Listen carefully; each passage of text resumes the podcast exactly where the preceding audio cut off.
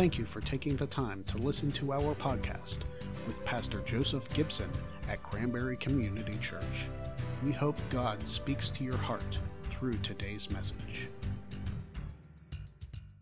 Uh, this week was uh, an incredible week for, for many, many reasons. We spent the week in Rose Hill, North Carolina, at a place called the Charity Rebuild Center. Uh, while we were there, I got to spend some time with Tammy, who uh, is, is, a lady, uh, along with her husband Rich. They run the mission and she was telling me all about uh, the things they do. I mean, they have the capability of feeding 50,000 people at a time in, a, in an emergency. I mean, they, they have, uh, and uh, they purchased an old elementary school. They renovated it so that they, uh, anytime there is an emergency, they become ground zero. They become the base camp for uh, emergency responders. They come to them to be fed, to be housed, uh, and they work out of that, that facility. And what happened was uh, Hurricane Florence hit in 2018. And she was kind of telling us what happened there. They are located about 45 minutes to an hour from the east coast of North Carolina. She said they got 15 inches of rain just like that. Uh, and she said the rain was just pouring and pouring and it was pounding them from the east. And the problem was uh, inland, uh, the places that the cities that were being pounded by the same water were having to open their dams so that they didn't become flooded. So as they opened their dams, all of their water began to flow towards Rose Hill, North Carolina, and this area. So they have the rain coming from the east. They have all of the waters from the cities inland North Carolina coming from the west, and that all came and it just sat on top of them uh, for a couple weeks, I believe. Um, if you can imagine, basically from here to somewhere around Grove City, just being completely covered in water, uh, no dry land between here and Grove City. Uh, it, it, was one exit up from where we were, and we were again 45 minutes from the coast. One exit up from there to the coast was completely inundated in water. At one point, she said there was a place where the water was 51 feet above flood stage. Now, if you can imagine that, she said she, if she didn't live it, she wouldn't believe it. So they, they now mobilize themselves for, for those cases where there's just total devastation. And what's happened since 2018, when thousands of homes were destroyed, is this one location that we worked out of has served thousands of meals. They've housed probably thousands of people, and they've rebuilt hundreds of homes. Uh, some of them from the ground up, some of them they've renovated. But all of this has happened. And as Tammy is telling me this, at one point I just looked at her and I said, I kind of looked at the school and I said, How did you get here? Like, you, you don't start by feeding thousands, and you, you don't start with a budget to build houses. How did you get right, right to where you are? And she said, For her, it began about 25 years ago. Uh, when a parable that Jesus told began to weigh on her heart. And in Matthew chapter 25, Jesus tells a parable uh, about the talents, where a master gives uh, five talents to one man, two to another, and one to another. Uh, and he, he goes away for a while and he comes back to see how they invested their talents. And um, if you read the story, um, it's not really about how much they had, it's about what they did with what they had.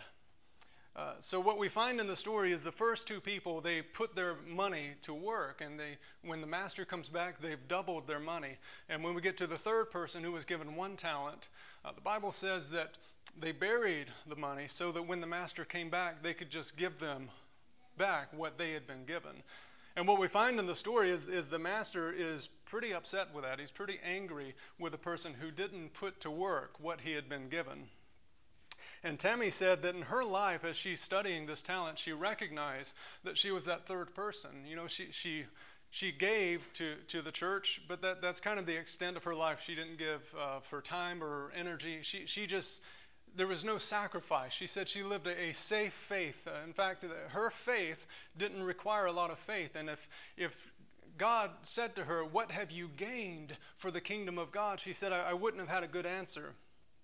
So she's wrestling with this parable, and it was 1999 when Hurricane Floyd hit, and, and she was just in the workplace, but she finally said, God, I'm just going to surrender and I'm going to say yes to whatever you say to do. So the hurricane hits. She can't feed people yet, she can't house people yet, but what she can do is begin going to the houses that are destroyed and just sifting through the wreckage with those who have been affected. That's all that she has the power to do, so that's what she does. She says for her that was a monumental moment because that was her first yes. And when she began to say yes to God, he began to open the next door and the next door. So so God doesn't always show you what's 10 miles down the road. He just gives you that very next step. And she said for her she just began saying yes to each step that God would give her until ultimately she now uh, runs this facility that is impacting thousands, if not millions, of lives. And I was just thinking how in each of our lives, there's going to be that first yes. You know, when, when God calls you to do something, whether it's share your faith or just talk about Jesus to someone, uh, at some point in time, we have to give that first yes for God to do something through our life. And if we look back at that parable, what we find uh, is to the two men who doubled what they were given, Jesus gave a powerful response. And I want to look at it in Matthew chapter 25, verse 21. It says, His master replied, to those two servants, Well done, good and faithful servant. You have been faithful with a few things, which can also be uh, translated faithful with small things, and I will put you in charge of many or in large things. Come and share in your master's happiness. Now, my favorite part of this parable uh, is when the Bible talks about a talent. Uh, because uh, a talent, if it's a talent of gold, one talent is 200 pounds of gold. So to the first guy, the master gives him 10 talent or 5 talents, the equivalent of a thousand pounds of gold. And then he says to him afterward, You were faithful with the small things. Uh, a single ounce of gold today is valued at over $1,700. So, to bring it to today, it's the modern day equivalent of him saying, you were faithful with $27,664,000. You were faithful with those small things, so now I can put you in charge of great things. Do you, do you see in the Bible the things that, that we view as mountains are like molehills to God? And when God gives you a vision for something, God gives you provision for it as well. When God places something in your heart, that looks like, oh, how will I ever get to that place? What He's looking for from you is simply a yes to the moment, to be faithful to what He has placed in front of you in that moment, to take that first step of faith.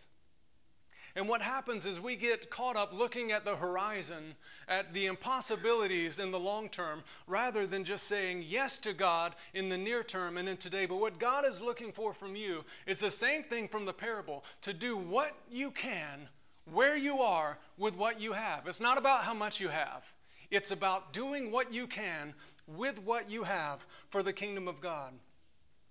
Now, as we were working this, this week, we didn't realize beforehand that they've just gotten to the point where most of the hurricane work has been completed. It's taken close to four years, but they've just kind of wrapped that up. So, actually, what we did this week uh, mostly wasn't in connection with a hurricane, it was just in connection with the needs that they have. And, and in, in truth, that may have been the best thing that could have happened for us.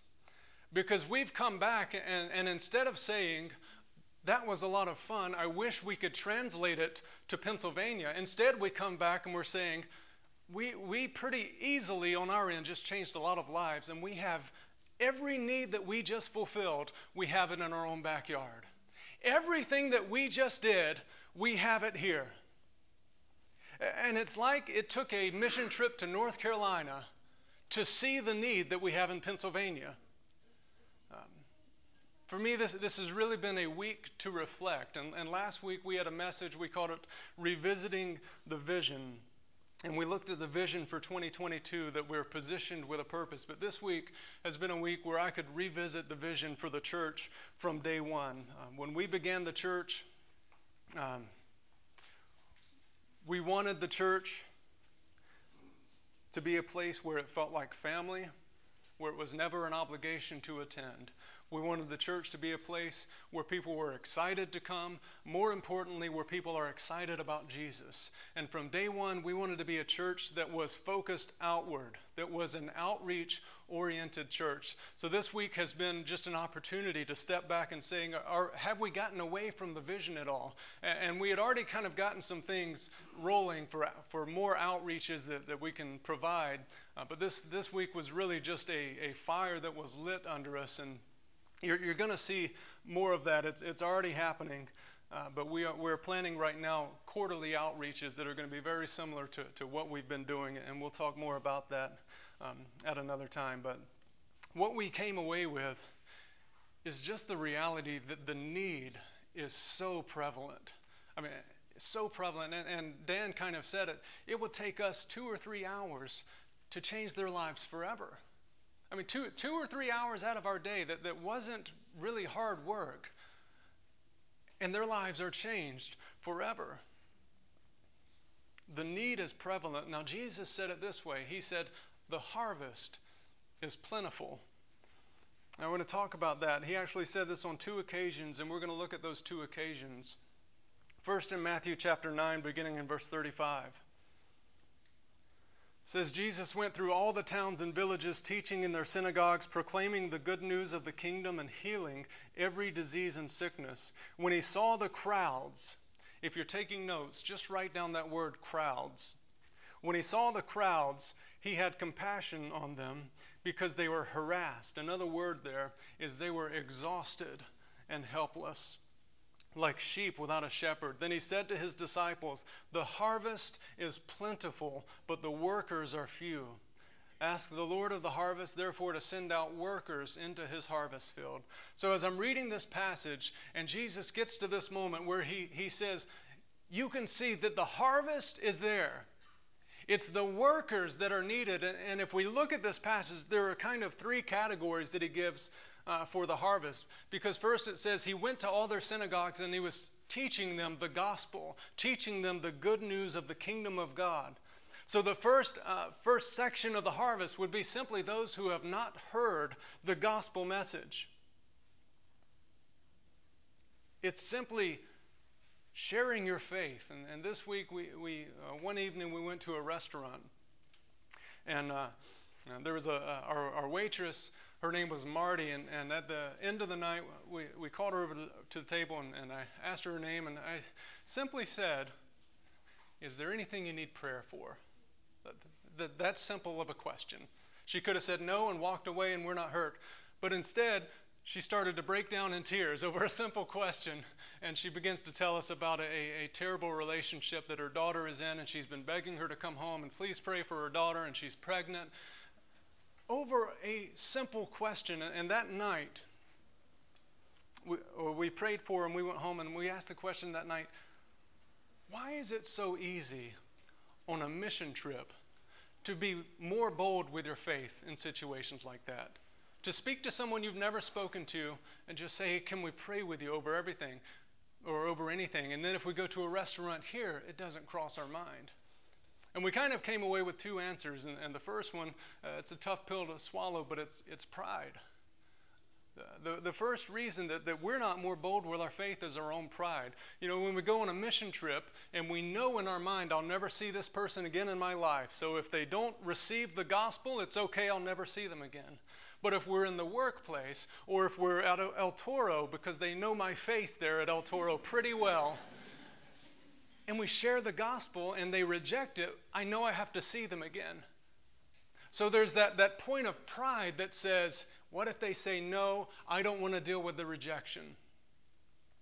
The Bible's not very big on pride, uh, if you didn't know.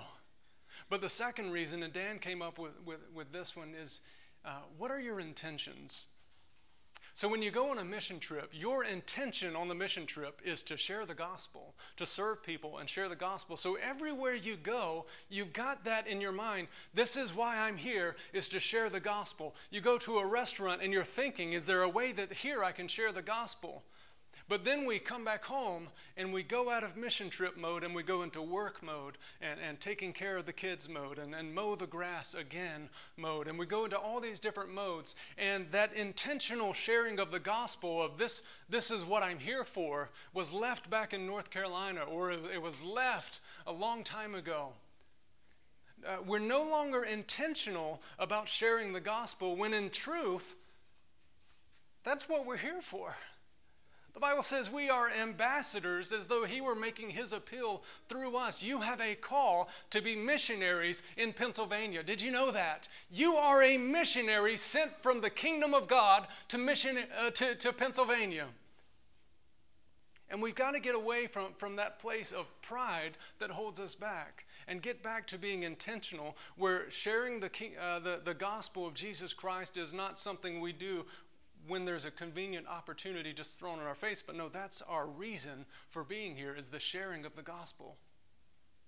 The second crowd that we see here uh, in this story is the Bible says that, that Jesus uh, went about healing every disease and sickness. So, uh, the second place that we can reap a harvest is in praying for the sick.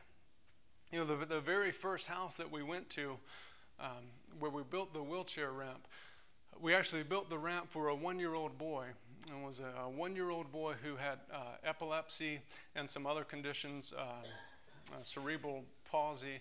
And she, the, the mother told us that uh, in the weeks leading us to, up to us coming, the, the boy would have 25 to 30 seizures a day.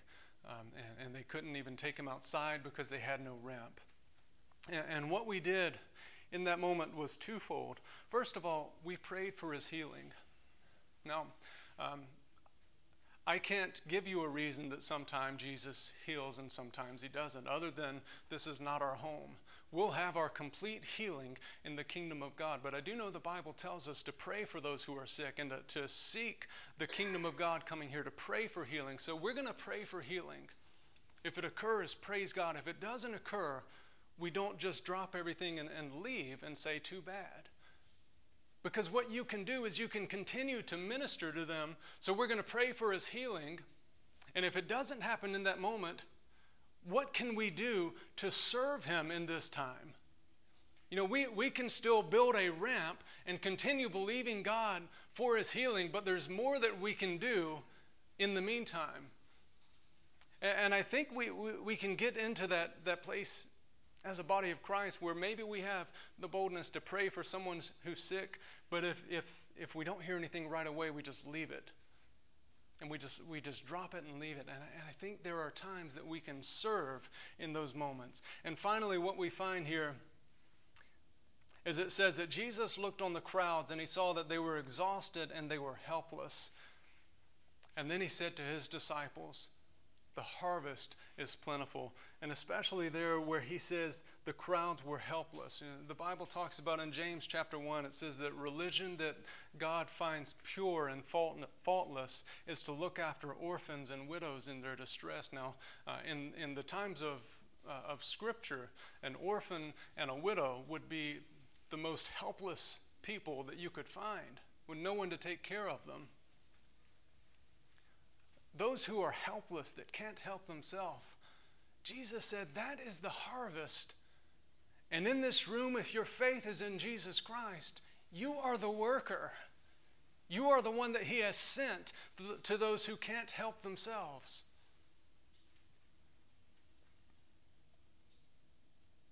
And for just a moment, I want to look at John chapter 4, which is the other instance where Jesus talks about the harvest. In John chapter 4, Jesus is talking to the Samaritan woman at the well, a woman that he's not even supposed to be talking to by their culture. And he, he talks to her, and uh, finally he says, You know, uh, you've had five husbands, and the person you're living with now is not even one of the five, it, it's another. And the woman replies in John chapter 4, verse 29 says, Come and see. She goes back to her town and says, Come and see a man who told me everything I ever did. Could this be the Messiah? And they came out of the town, made their way towards him. Meanwhile, his disciples urged him, Rabbi, eat something. But he said to them, I have food to eat that you know nothing about. Then his disciples said to each other, Could someone have brought him food? My food, Jesus said, is to do the will of him who sent me and to finish his work. Don't you have a saying, it's still four months until harvest? I tell you, open your eyes and look at the fields. They are ripe for harvest. Now, what I love about this passage is in the book of Matthew, I think it was Matthew that we just uh, read a moment ago. Yeah, Matthew chapter 9. When he's talking about the harvest, I told you to write down the word crowds because Jesus is looking at the crowd and he says, There's your harvest. But here in John chapter 4, he ministers to a single woman, to one person, and he says to his disciples, Open your eyes and look at the harvest. You might be set before a crowd and that might be the harvest. If you're a teacher, you have a classroom of children that, that, that you can sow into. But all of us have a single person. And some of us, God is just saying, Open your eyes and see the harvest that I have placed right in front of you and place them in your life. The harvest is not necessarily a multitude of people, the harvest can be a single person. In this passage, it was a single, unsuspecting, undeserving person that Jesus took the time to touch. And he says to his disciples, You do the same thing. Open your eyes and see the harvest that's before you. Uh, on the last day that we were there, so Friday, uh, Teresa told the story. Um, she was uh, in one of the rooms, and there were a couple of teenagers that were playing chess. Two boys, around 14 years old. Mike, if you could come up. Uh, two teenagers were playing chess, uh, two teenage boys, and there was a, a, couple of girls who were watching them play chess. Uh, and one of them looks at the one boy, and she says, You're losing. and he says, How do you figure? And she says, Because he has more pieces than you do. And he says, you don't understand the game of chess. He said in chess, it's not about how many pieces you have, it's, it's about what pieces you have and where they're positioned. And I thought, you know, that, that is such a powerful statement because when you walk out these doors, you're outnumbered. I don't care what the statistics say about Christianity in this nation. If you're actually following Jesus, you're outnumbered when you walk out the door. But can I tell you something? It's not about the numbers, it's about what pieces have been positioned where. And we serve a God of purpose who has taken the pieces that He wants and He has positioned them in Venango County and said, You might be outnumbered. You might be outnumbered, but I have you positioned where I want you. Church, you have been positioned with a purpose. And we have to walk with that reality and that intentional focus that says, uh, there was a prayer, the, the guy would pray every morning. He would say, God, you woke us up this morning, you gave us breath, so obviously there's a reason. We should wake up with that mindset. Okay, I woke up again, so there's a reason. And when I go about today, I am looking for the reason that God woke me up. I know it's to share His gospel. I know it's to tell people about Jesus. And I'm going to look for those opportunities because we have been positioned for that reason. Can you stand with me? And I do want to finish that story because it's kind of, kind of funny. Um, the guy says to the girl, um, he says, it's not about the number of pieces, it's about what pieces and where they've been positioned. And then he says, now watch this. I'm going to mate this guy.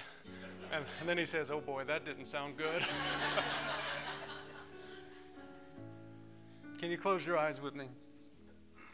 Uh, Lord, I pray this morning that no matter how we walked into this place, that we would walk out as missionaries.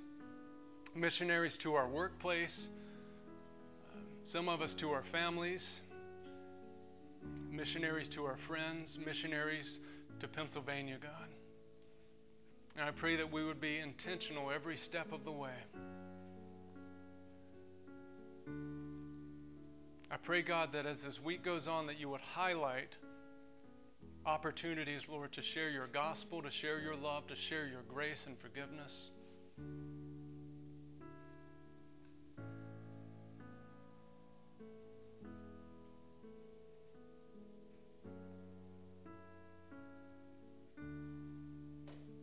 Pray that we would just recognize our calling, God, that we have been called by your grace, and that we would step into that calling. That we would give you a yes, God. And For some of us, it might be our first yes, but that we would say yes to you, recognizing that you've gone before us. We pray all this in Jesus' name.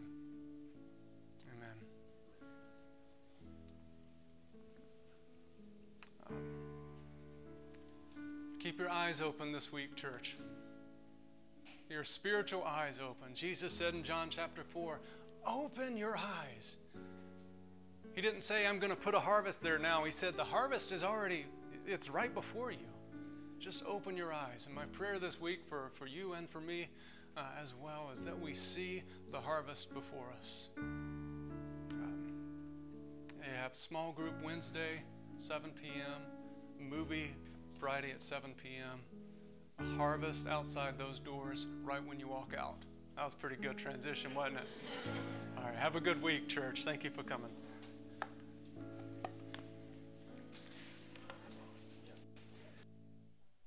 Thank you for listening to this week's message. Don't forget to subscribe to this podcast for a new message every single week. And as always, from all of us at Cranberry Community Church, may God bless you.